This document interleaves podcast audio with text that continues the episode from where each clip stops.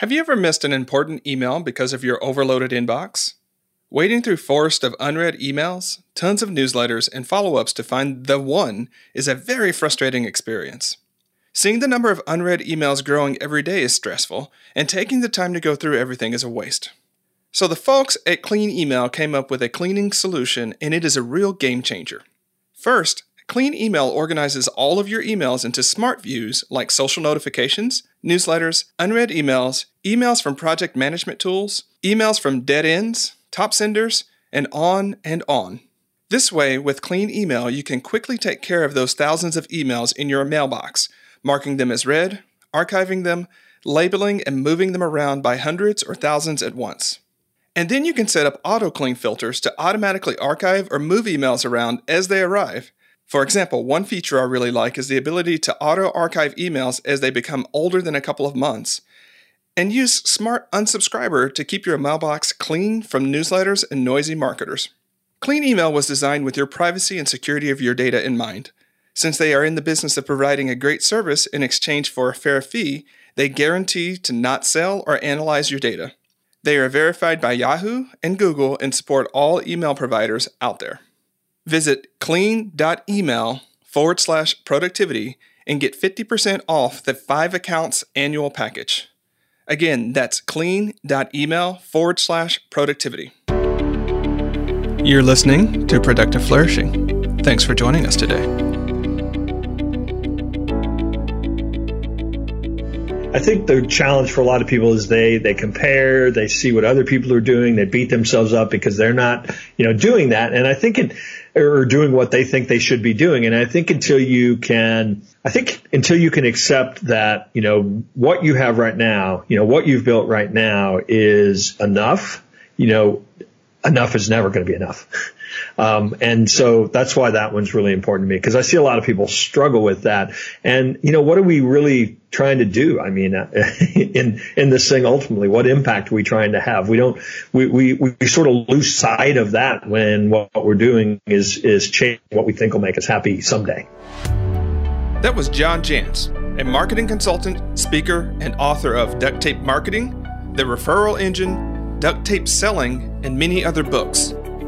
He's been one of my go to teachers for marketing for small businesses for years, but in this episode, we're not talking about marketing.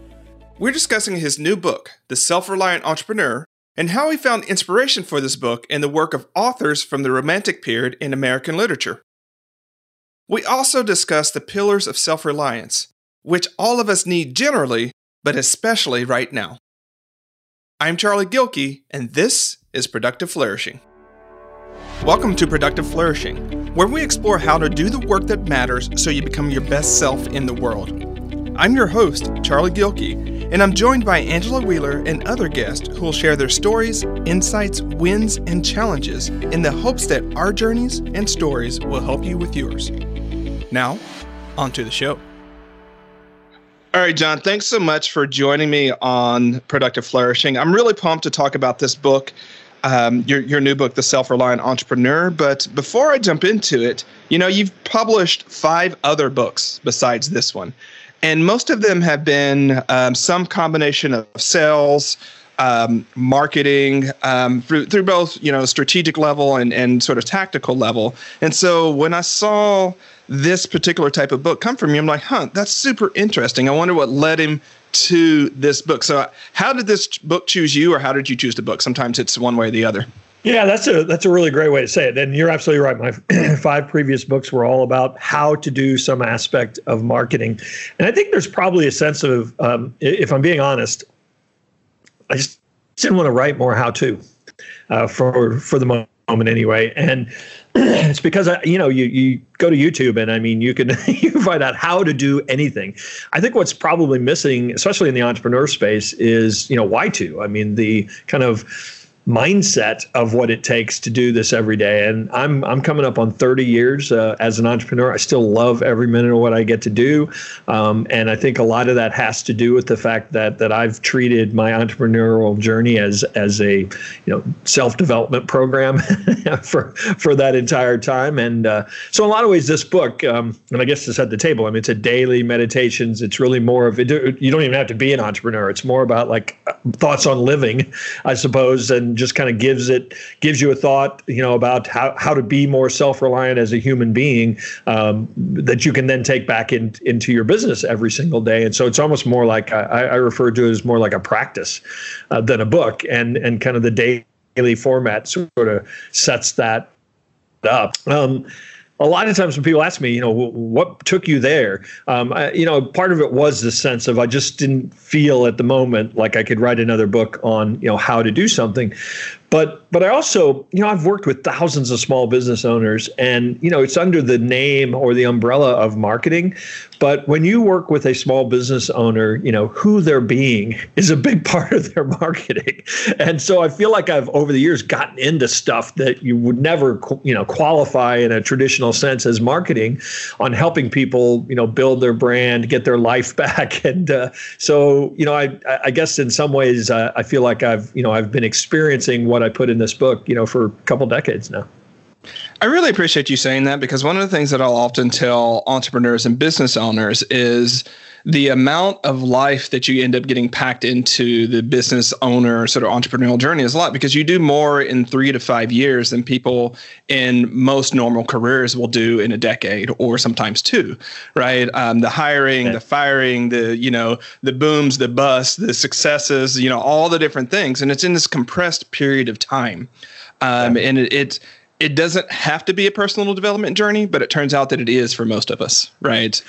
Well, I think if you're going to survive, you know, because it's hard, it's physically hard, it's mentally hard. You have to force yourself sometimes to, to you know, be extremely uncomfortable, and because the job called for, you know, you to go there. Um, so yeah, I, I, I just think whether you treat it as a personal development, it's probably going to be one. it's probably going to be one, and sometimes the hardest things that that I've seen, and, and we'll probably talk about this as it comes to some of the insights from the book, is. Um, I think as entrepreneurs and business owners, we think a lot about the struggle and about the failure and what that may what that may reap for us. But sometimes the hardest changes are pivoting from success or redefining your brand. You know, every three to five years, you're going to go through some sort of market evolution, some sort of brand evolution. And it can be incredibly hard to go into this space to where you're not the big dog and you know on the porch anymore. You're not the master and you're you're having to learn and struggle all over again.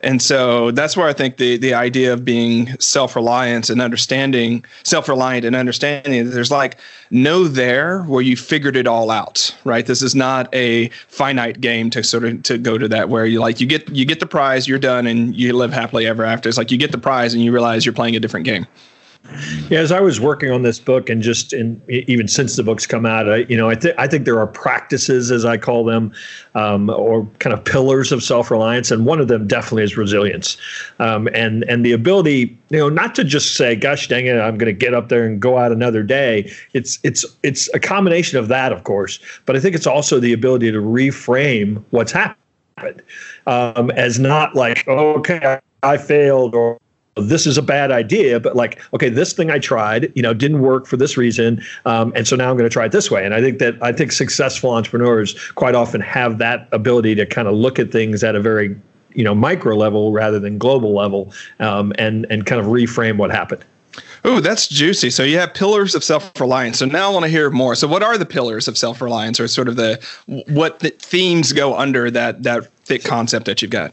So I've identified seven that for me, you know, others may read the book and go, "Oh, I'm I'm hearing you know more than that." But uh, trust, courage, curiosity, mindfulness, non-judgment, resilience, and gratitude.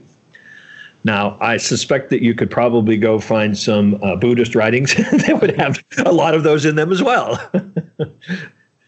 Well, any basically any of the world's um, spiritual or religious traditions that have survived are going to have those because I think those are sort of core universal um, themes that that it just takes to be a thriving human.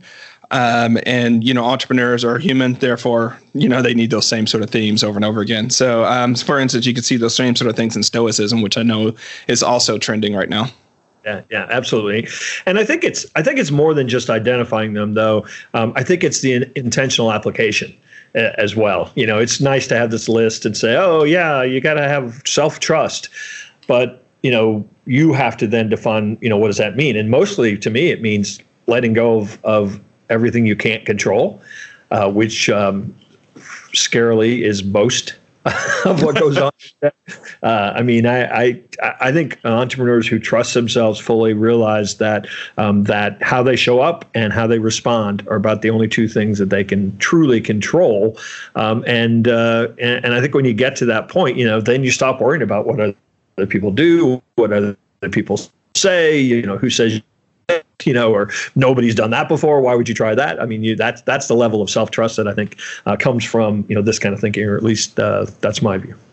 Well, absolutely, and you know, you reach a certain point in business to where you let go of the idea that, for instance, if you're thinking about sales and clients, at a certain point, you don't know who's going to hire you six months from now. You can't know that, right? Yeah but you have right. to trust that you will be hired six months from now, right? Because you you have enough track record to know that every other period of my business, I've been hired, I've been you know I've been busy and so on and so forth, and so you just get to the point, it's like you know what, I don't need to know who is going to hire me. Yeah. I just need to I just need to trust that I will be hired or that I will have customers, and that's enough.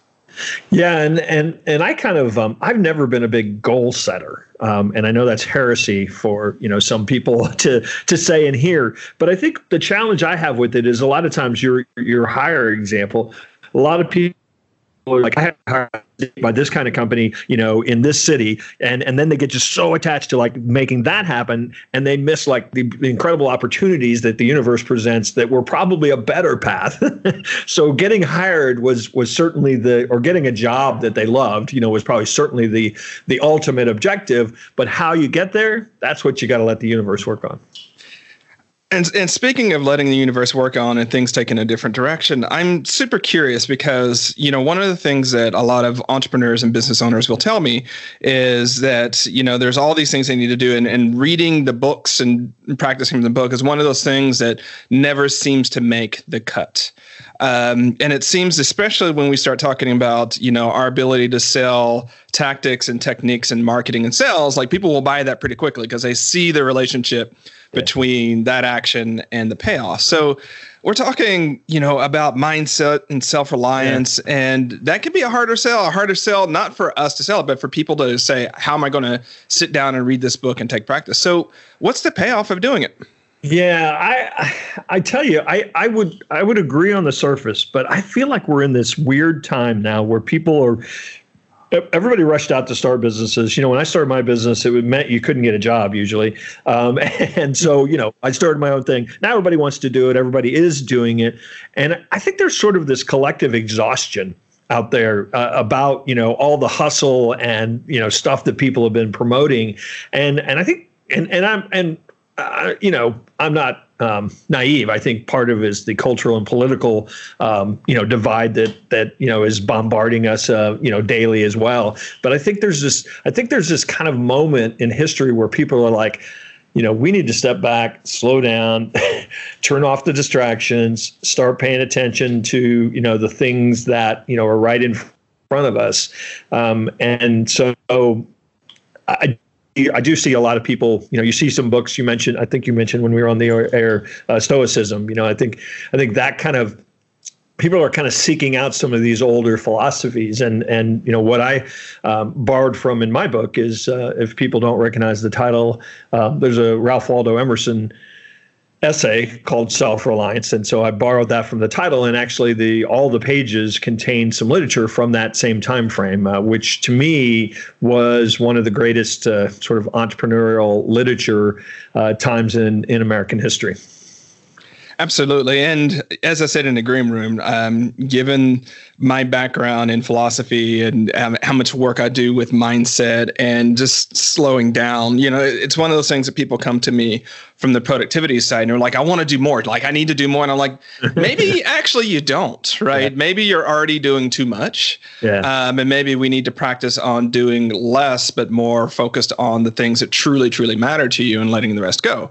which is, you know, as you mentioned in the introduction, um, it's a bit of a countercultural message right? Yeah. Um, the the in the entrepreneurial landscape, it's a countercultural message to say, you know what, maybe we don't need to hustle and grind as much. Maybe we need to sit back and say, okay, like you know, we we can be more minimalist, or we can be more intentional, or we can be more um, soulful about the way that we do things. It's totally counter countercultural.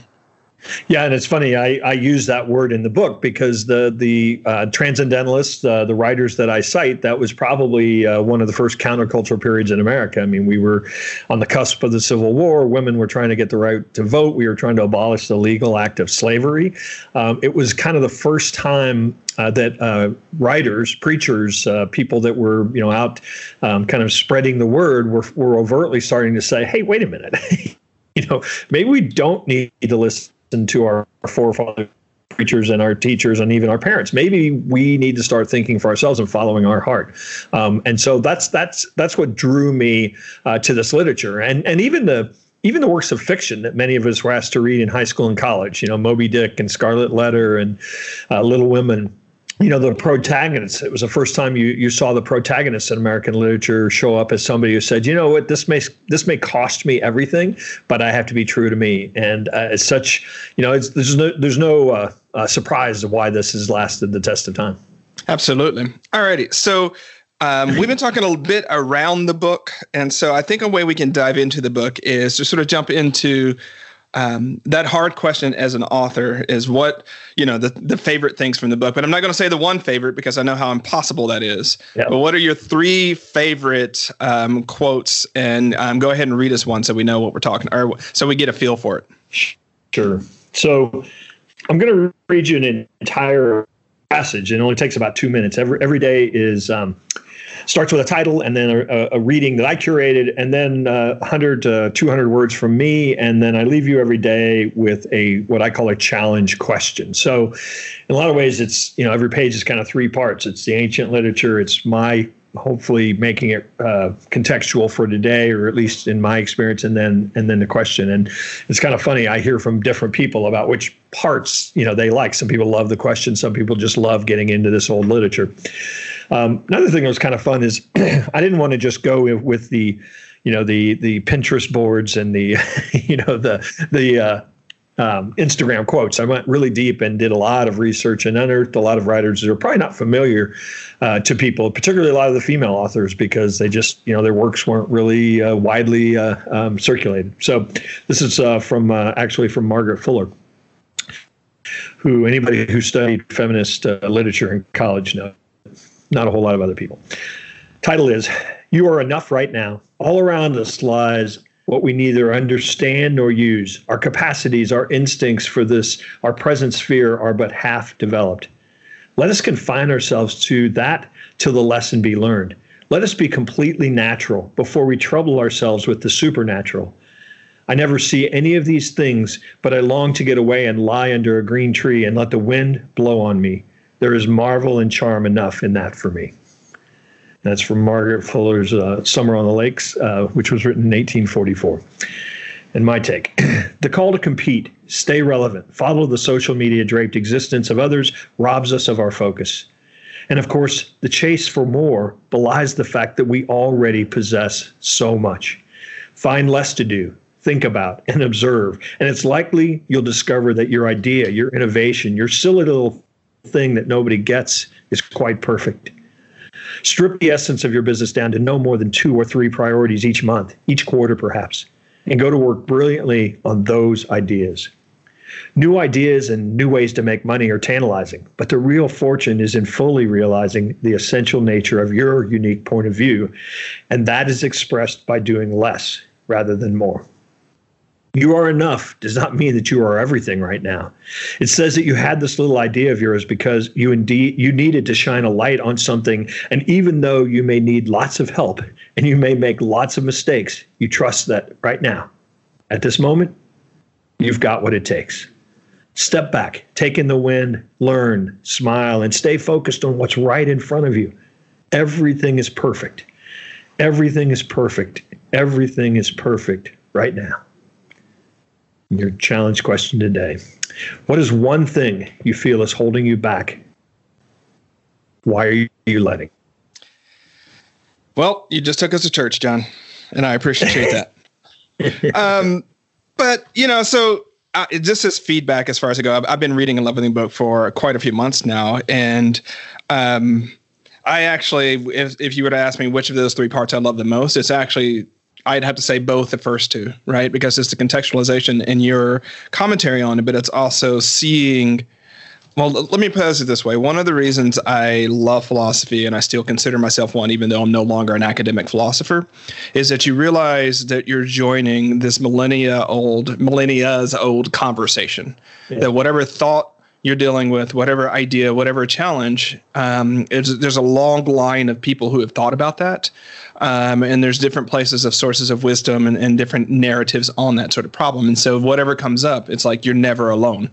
Yeah. Um, and I, as an entrepreneur, what I'll say is it it gives me a lot of grace to stop worrying about being new and saying something that's never been said before because I realize how much folly there is in that. Instead, saying like, how can I be useful, right? How can I be useful for the people in front of me? Totally. Uh, and so I appreciate that on multiple levels. Um, I'm curious, what makes that one stick out for you?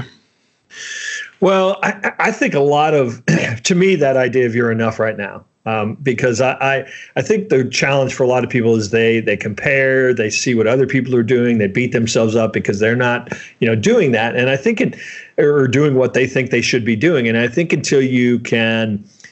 I think until you can accept that, you know, what you have right now, you know, what you've built right now is enough, you know, enough is never going to be enough.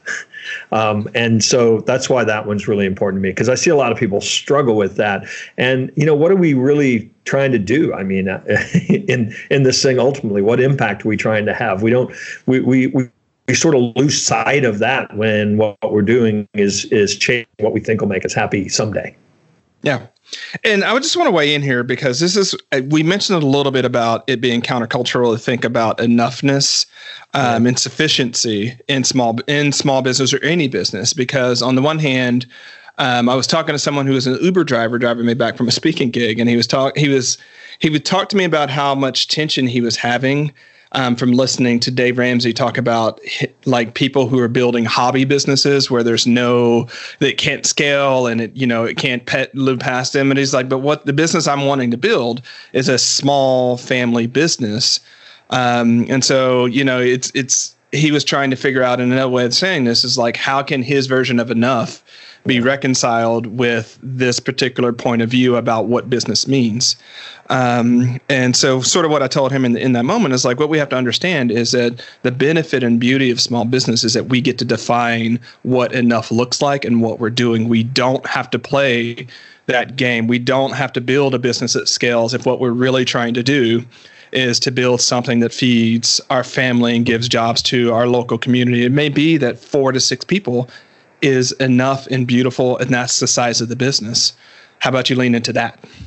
well, I, I, I, think there's absolutely, you know, no question that that, and I, and I think that's the idea of self reliance is you get to decide, um, and you're not influenced by, you know, what other people say you should be doing or or what you see or what you've been taught. I mean, uh, you know, a lot of you know, a lot of the stress that people carry, let's face it, you know, they, they were told as children, this is what you're supposed to do, you know, and, and, you know, being able to some, at, at some point, you know, release that um, is, is, you know, for many, the first time they feel true joy and happiness in what they are pursuing. Um, you know, it's, I remember when I was growing up, you know, you're in high school and, and grade school, and it's like, you know, you want to be like all the kids and you want to follow, you know, what's going on. And there were always those kids like you know whatever names people gave to them, but they were different. Um, and you know those are the people that that you know they probably ultimately felt tortured at the time, but those were the people, the only people that had figured it out.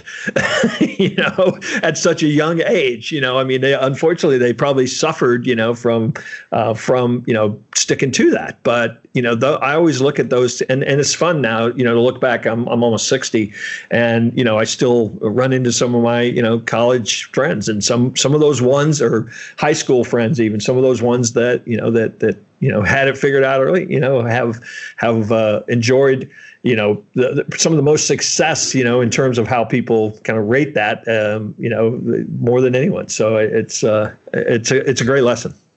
Yeah, well, I'll say it for maybe more contextualized for like my generation is like it's those folks, especially with the rise of online business that you talked about, where you didn't have to conform, you didn't necessarily have to have um, the standard look and, and fit in the box a certain way. That has enabled a lot of people to have a unique voice, a unique business, a unique way of showing up in the world that now they're getting, you know, economic benefits from. Um, and so, and they can find their tribe you know, too. I mean, that's the other deal. that's huge. It's huge, right? Um, just, um, I think we take for granted um, that the major innovation of the internet for most of us is not necessarily the business aspect, but like there's always a tribe out there. No matter what you do, you know, if you're that person, and I'll steal this from Merlin Mann, who said it back in South by Southwest, I think in 2010, is like if you know the lineage of the Wookiees on Tatooine, right? There's someone out there that you can find that you can compare notes with, right? Um, and that's never been possible before to that degree. Yep. Yep. Yep. Absolutely. All right. So, so two more quotes. Um, you, you know, if you want to read them, that's great. But if you sort of want to talk about them, like, I'm really interested in the themes and what speak to you. So, give us two more. Okay. Um, gosh, I don't want to. I was I threw open a page and I was going to read another Margaret Fuller, but I already did her. So let's go to somebody else. There's so much Emerson in this thing that I, I should be able to. I'm reading them myself. I'm having a good time. Sorry, sorry, forgot about your audience there. Um, you know, an, um, Another writer that I, am sure I read the Scarlet Letter um, in you know high school or was assigned to me, but uh, that was another fun thing about going back and reading some of these things. You're like, wow, I should have paid more attention. Um, so this is from Nathaniel Hawthorne. Amid the seeing, seeming confusion of our mis- mysterious world, individuals are so nicely adjusted to a system, and system another that by stepping aside for a moment, a person exposes themselves to a fearful risk of losing their place forever. And the reason I love that is because I think that that captures some of the the angst, you know, when people uh, decide I'm not going to be an attorney anymore. You know, I'm going to go out there and you know lead e- eco tours because you know that's who I am. But at some point, you know, somebody's telling them, you know, you're never going to recover from this. You know, your career is is tanked. I mean, or maybe they're telling themselves that. You know, um, but uh, that that uh, you know, I think a lot of most entrepreneurs, particularly people that. You know, I, being an entrepreneur is kind of all I've done, but a lot of people had, you know, careers that they, you know, scratched and climbed the ladder, and you know, and then just finally one day went, I've had it. You know, I can't do this anymore. And I'm sure those uh, those folks in particular, you know, have dealt with um, you know demons both seen and unseen. Yeah well and I'll, I'll speak to the other end of the perspective because i could think of a few people who had fantastic jobs that they loved and were good at but they knew that there was more in them than the job would ever allow them to do. And so it's like how do you leave a job at google yeah, to yeah. start your own business. Are you kidding me? How do you leave a job at Nike? How do you leave a job when you're grid ed and you're a manager to go do this thing to where you're not going to make any money? You're probably going to fail because of all the statistics and blah, blah, blah, blah, blah, blah, blah, right? How dare you give up our version of success? Yeah. To well, go yeah. find your version of success is really two or three levels under that conversation, right? Yeah. Yeah, it's it's amazing how often you know people's concerns and, and opinions are are really born out of their own fear. Um, you know, of of you know they're they're not willing to do it. you know, they're scared to do it, so it's a stupid idea. yeah, it reminds me, and I'm going to butcher the quote, but it's like never follow the maps made by people who've never gone where you're trying to go, right? Yeah. Uh, and so many people have these maps for what you should and shouldn't do, and what's going to work or not work. It's like you've never done this. How can you yeah. know? Right? What's Yeah. going to work and what's not going to work. So we got one more quote, John. Hit me. Yeah, there's a whole lot of courses on Facebook right now that uh, are are doing that same thing. Yeah. All right, let's go to Ralph Waldo Emerson. Um, and uh, gratitude is uh, is certainly one of the uh, the pillars. Cultivate the habit of being grateful for every good thing that comes to you, and to give thanks continuously. And because all things have contributed to your advancement, you should include all things in your gratitude. So I love that one because I, I- think that you know I, I think a lot of times you know we get really uh, we start feeling sorry for ourselves you know because something's not working out the way, and you know in hindsight there's so many things that I thought was a failure that just taught me so much that I should definitely be thankful for them. Actually, I had to testify of a grand jury um, because one of my clients um, co- committed a felon. Um, at the time, that sound that seemed like the worst thing that could have ever happened to me. Um, I point to that as the turning point in my business um, because of that experience. It was such a wake up for me that that I am forever grateful that I that I got to experience that. But certainly at the time, I'm not sure I would have said that. Um, so, uh, you know, and I think a lot of you know uh, gratitude and and giving thanks and being grateful is something that that you know a lot of books are being written on now. A lot of people are talking about. it. You can find articles on Forbes and Inc. and Entrepreneur that you know that that mention that as a practice. But to me, it just has a magical power. I mean, you can't be negative and grateful at the same time. you, you have to be mindful um, and be in the present moment to be grateful. So they're just, you know, on top of it being a great spiritual practice, there just are a lot of really practical reasons to uh, establish a, a, a practice, an intentional practice of of giving thanks for you know many many things that are in your life. Yeah, I want to jump into the neuroscience of gratitude real quick. Um, it's not just of gratitude, but it's of um, really practicing a, a particular worldview. Is what it does is, you know, one thing that we have to understand is that observation. I'll say it the philosopher way. The the behavioral economics say it another way, but observation is theory laden, meaning whenever you're looking out into the world, you're you we think that we're seeing data points and that's informing our theory, but it's actually the opposite. Our theory informs what we can see. Um, and so the more we have a theory, as it were, of gratitude, the more we have a theory of these things, the more we'll be able to see it. Yeah. And I mentioned the neurology of it. The more it, it's the what fire or what wi- what fires together wires together sort of thing, right? The more that you're practicing this worldview, the more that your brain just gets used to seeing that, and that becomes your default. And so I remember reading a book John a few years ago, um, and it was about an author who had to work so hard to have a positive mindset. Um, she, you know, they were really negative, and so most of the book was about how they could develop a positive mindset. And I was like, that's so interesting for me, because um, because maybe some of the practices, maybe where it is, is like it's hard. Like I, having a negative mindset is unusual for me. Like I know something's wrong when I have that, as opposed to my natural state. And I don't know that it's a matter of character. I mean, it can be a matter of character, but it can also just be explained by brain chemistry, right? That that's your default. If your default is gratitude, that's Yeah. what you're going to see, and that's what you're going to put out there in the world much more so because that's your theory of the world.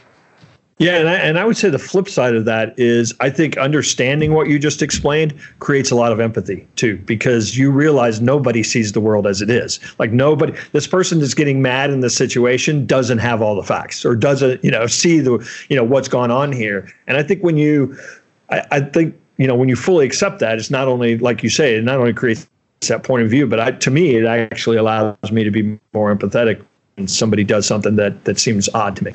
Yeah, and, and to your point, like I learned throughout um, my book launch for Start Finishing, um, and I had to learn this very, very early on because I mean, let's face it, I you know any strategist is a control freak. I'm a strategist, therefore I'm a control freak in a way, right?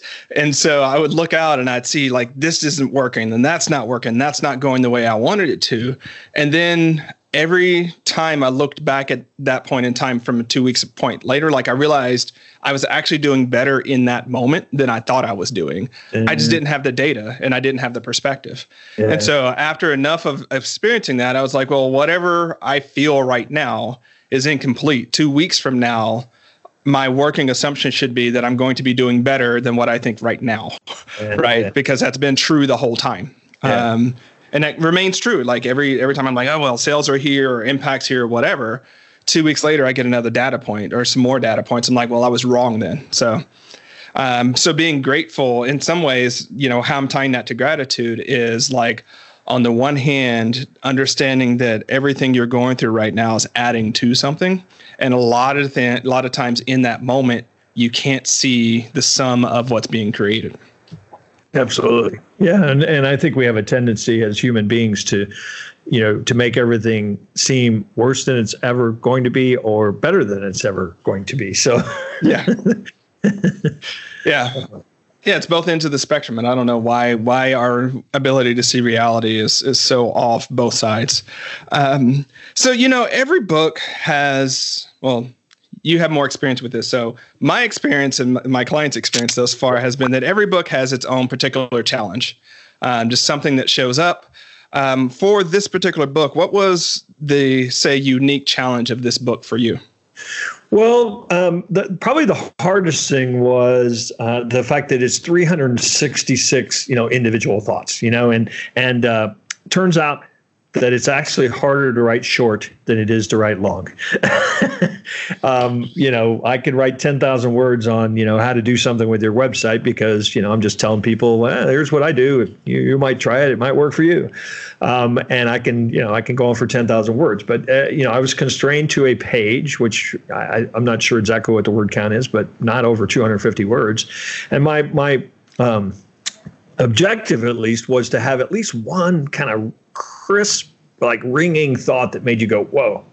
Um, and and and you know, we'll see if I if I accomplish that, and and and it'll be different for other for many many people. So, but that was kind of my my what I felt like my chore was. The other thing, um, just from a practical standpoint, I curated a ton of literature, and just just actually figuring out how to organize it was uh, was another uh, uh, challenge. I, I, you know, I started off by just reading and highlighting stuff, and then I thought, well, how, how am I going to get my arms around any of this? And so um, I decided um, to. I wrote a blog post about four years ago called "The Seasons of the Entrepreneur," um, and it was kind of my like retelling of what I how I thought you know things, and and there isn't just one like advancement through these repeated times. You know, I've started over again and kind of gone through them. And so in each season, I gave uh, each month a theme. And you know, given the calendar, you know, format, the the metaphor of the season worked perfectly. And then you know, giving each month a theme, what it allowed me to do is now go out and say, okay, what did Emerson have to say about resilience, you know, or trust, as opposed to me just writing stuff and thinking, oh, that's a good thought. So you know, then I turned the curation part at least into kind of a spreadsheet project. I totally get that. You know, when I was reading the book, um, I, I always find ways to admire other authors and what they've done. But I was like, man, there's no way, not there's no way. I appreciated the challenge of constraining yourself to 200 words with such meaty quotes because I was like, man, I, I would struggle with that particular thing because I my natural writing length is at least 800 words. So I got to cut that by, you know, I got to cut that by a quarter and then say something insightful after an insightful quote. So I definitely wanted to witness that. That that's quite a challenge to be able to get this on one page, and I think you did stellarly with it. Yeah, the um, you know, and it wasn't laid out in in the book too, and so I think there were about thirty pages, uh, maybe more, that that my publisher sent back and said you have to make this shorter.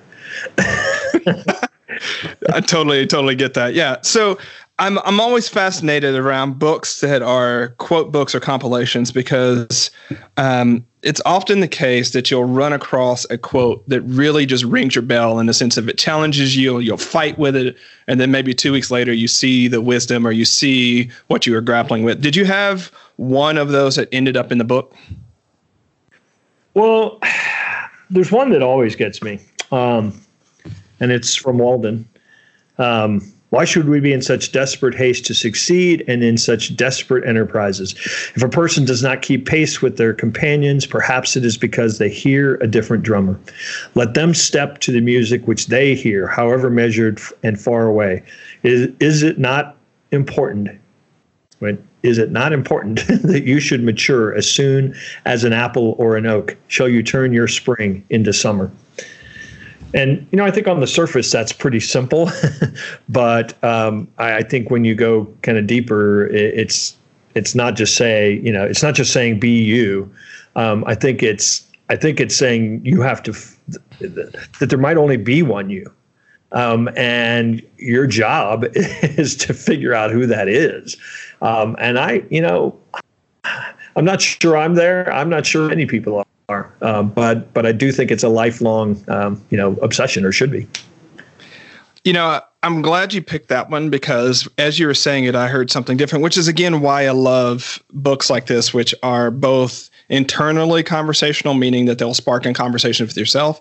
But if you share this with other people, different people will hear different things. And so, um, what I heard, especially in the context of entrepreneurship and even diving more deeply to online entrepreneurship, is one of the places of suffering that so many online entrepreneurs have is that idea of the overnight success and instant. And if it takes you a year or two, it's taken you forever because some other person had that overnight streak and things like that. And so the, I think it was the point about the deliberate hurry, yeah, um, yeah. where it's like, you know, um, the there are sort of two things that are maturing at the same time, especially when you're in an online business or any business. One is your market um, and maturing to your business and warming up. And that just takes time because you can't dictate what other people are going to do and at the pace they're going to do it. But there's also yourself yeah. that's developing at the same time. So you have these two twins that are growing at sometimes the same speed, sometimes different speeds. But there's this desire, this this expectation that you know you took the you, you mentioned the facebook course you took the course um, it gave you the seven steps and it said you can get there in 30 days yeah. you know, it's been three months, you're not there. What's wrong? It's taken too long. Um, yeah. And so, yeah, I, I, that's that's what I love about some of these timeless quotes is because you get there, and a way that I would encourage readers to also think about this, if you're if you're picking up the book, is um, John's done a great job of giving it, you know, for instance, March 18th, like resist much, right? Um, that's actually not the way that I read the book. Um, so I read the book by basically flipping through, and there'll be a quote that jumps out at me. And I've done, I've read enough of these types of things, and enough philosophy to know that you go with where there's that um, insight. There, you know, so that's usually what I do it. Some days I don't have that. I'm just like, okay, I'm going to go with the default that John given John's given me. So for those creative resistors out there, the, excuse me, those creative rebels out there that you know want to do it your own way, a great way of doing this is flipping through this until you find one that really speaks to where you're at, then leaning into it and working with it. Yeah, and I'm I'm hearing that actually from people. Some people are just you know they just it's in their morning ritual. Uh, they just you know they do it the page and they journal on you know maybe the prompt even and and kind of go through it. But uh, you know I talked to somebody just yesterday. and He said, yeah, I I read it about once a week, and I just read the whole week you know at one time because it's great with a cup of coffee and and just as you said, jumping around. I I I actually, of course, I wrote it all um, but I, that's actually my preferred way. Um, I do read every day. Um, in fact, I one of the things that I started doing is, um, you know, my wife's not a part of the business, although you know any entrepreneurs knows that you know she's a significant part of the business. Um, if nothing else, you know, just having to experience my you know ups and downs and highs and lows um, in doing it. But uh, we've been reading these together, and it kind of um, it kind of gives us a something else to talk about, you know, that's not the business per se. And I I know I've talked to some business partners and and other uh, um, spouses that have uh, that work together, you know, in the business, and they said, yeah, it's it's given them, uh, you know, a nice prompt to to kind of cover some ground that maybe you know they wouldn't have without the prompt. Yeah, absolutely. I mean, one of the first things I after I read it for about two or three weeks, I was like, man, I want John to send me a daily email with one of these. Um, but I was like, that's quite a lift because 366 and getting in there and blah, blah, blah, right? There's all those types of things. But definitely reading it consistently and, and sharing those conversations are a really good um, way to go about experiencing the book. Um, I'm going to roll back a little bit as we're starting to wrap up because I'm always interested. Like when you, we write books, um, sometimes we write the book that we need.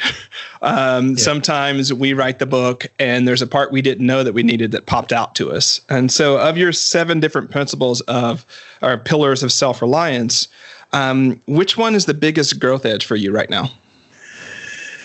Well, this has been, I think, for a long time, um, non judgment uh, is something that um, I'm very aware of. And so maybe I you know am hard on myself. I'm judging myself some, uh, but it, it's one that um, that that you really can catch yourself. You know, not only worrying about stuff that's going on, but just judging everything. Um, and you know, it's it's um, to me, it's the thing that probably robs. And, and what's funny is people aren't aware of it. You know, it's like somebody cut you off in traffic. You don't like what that person's wearing. You know, why did that person say that? I mean, it's just constantly going on in our heads. And I don't think that we probably give enough credit for the the the, the you know the mental wear and tear that that has. And and it's not just bad things. You know i think it's it's judging something as really good too and thinking you know i've made it now. Um, so you know that is something that uh, you know i've really made a conscious uh, uh, do make a conscious effort every day to to try to uh, to reserve judgment on anything as uh, either good or bad. That's a great one. And um, what what I've learned from practicing non-judgment more is it also makes practicing patience a lot easier, sure. right? Because um, where we are impatient is largely because we have certain expectations and certain evaluations of, a, of an experience or event. So when you pause and say, maybe I don't know, or maybe it's neither good nor bad, or maybe it's both, maybe, um, you know, maybe it defies that type of classification, yeah. then it makes it easier to be patient about whatever else is going on my favorite uh, practice for that, um, and I know you travel a lot as well, but you know, travel, you know, can be a nightmare. People are idiots, you know, when, when they're, you know, it's just like I, when I travel now, that's, I basically say, I'm just, I'm just going to put on my happy face, you know, and I'm just going to, whatever happens, happens. Nothing's going to ruffle me. Um, I'm going to be as kind as I can to everybody that I encounter. And uh, it, it's a great place to practice it for sure. Yeah, my, my working one for that one is a um, quote from Ian Maclaren that often gets attributed to Plato, which is um, "Be kind, for everyone you meet is everyone you meet is fighting a hard battle." Yeah. And so when I'm traveling, I'm, i just look, imagine everyone else has their own battle that they're that they're fighting, and it could be in that moment that I can see, or it could be you know they might be getting on a plane to go visit their sick mom, right? Or they might be you know going on a plane because they're moving to leave their you know to leave a um, relationship that they're divorcing from. Like there's all sorts of things that you've never know, and so just when someone does whatever people do, I'm like, you know what? I don't know what they're going through right now. um, and so the best thing is just to be kind, right? There's a, a St- uh, Stephen Covey quote, although I think, uh, again, it's probably attributed to somebody else, but it showed up in his uh, Seven Habits book uh, that I read years ago. And it's no one sees the world uh, as it is. We only see the world as we see it. Um, and that, you know, that he tells a whole story about that. You know, it's just what that reminded me, um, you know, of, of that, that we don't know what's going on in people's worlds. Yeah, great. All right. So, John, as the guest on today's episode, you get to leave our readers with an invitation or a challenge, depending upon which which resonates most with you. Most with you. So, based upon what we've talked about today, what would you either invite or challenge our listeners to do? Well, I think that right now uh, we were we are recording this in February, and I picked the uh, pillar of mindfulness um, to be kind of my you know entire month. And uh, I'm actually doing, if people are interested, I have a daily self reliance group on Facebook, and I'm actually doing uh, a live you know every every day in uh, February um, that uh, um, that is talking about some aspect of uh, mindfulness. Uh, so I would uh, challenge people to try to explore. And in, you know, there's tons of great books on this. Uh, there's uh, tons of you know places you can read, but to to maybe establish you know one or two mindfulness practices, breathing, you know, meditation, you know, journaling, walking, exploring new things, you know, whatever it takes for you. Gratitude, frankly, is a, a mindfulness, uh, um, you know, practice uh, for for me. So, you know, try to establish a, a habit that that it, it, once or twice or three times a day snaps you back to go, oh, I'm, you know, I'm here right in front of, uh, you know, my business. Uh, you know, what, what, what's the most important thing I should be doing? Great. John, thanks so much for um, coming on the podcast. I look forward to our future conversations. And I know there's another book in you, so I'm looking forward to talking about that as well. Awesome. Well, thanks, Charlie. It was great uh, being here. And uh, I think I'm going to have you on my podcast. Have we done? We haven't done that yet. We, we haven't done do it. That. Let's do it. Let's, let's do it. All right. All right, listeners, you heard it from John. February is a great month to establish a mindfulness practice. It's early enough in the year that you can reap the benefit of it all year, um, but not so late that maybe you have so much that you're trying to recover from. So, what can you do in February and March to develop a mindset practice, or excuse me, a mindfulness practice that helps you become more self reliant, that helps you thrive, and that helps you stay focused on what matters most? Until next time, stand tall and start finishing. Thanks for listening to Productive Flourishing. To get more resources that'll help you finish the work that matters and be your best self in the world, head on over to productiveflourishing.com. If this episode warmed your heart or got your wheels turning, we'd really appreciate it if you'd leave a review for the podcast on iTunes.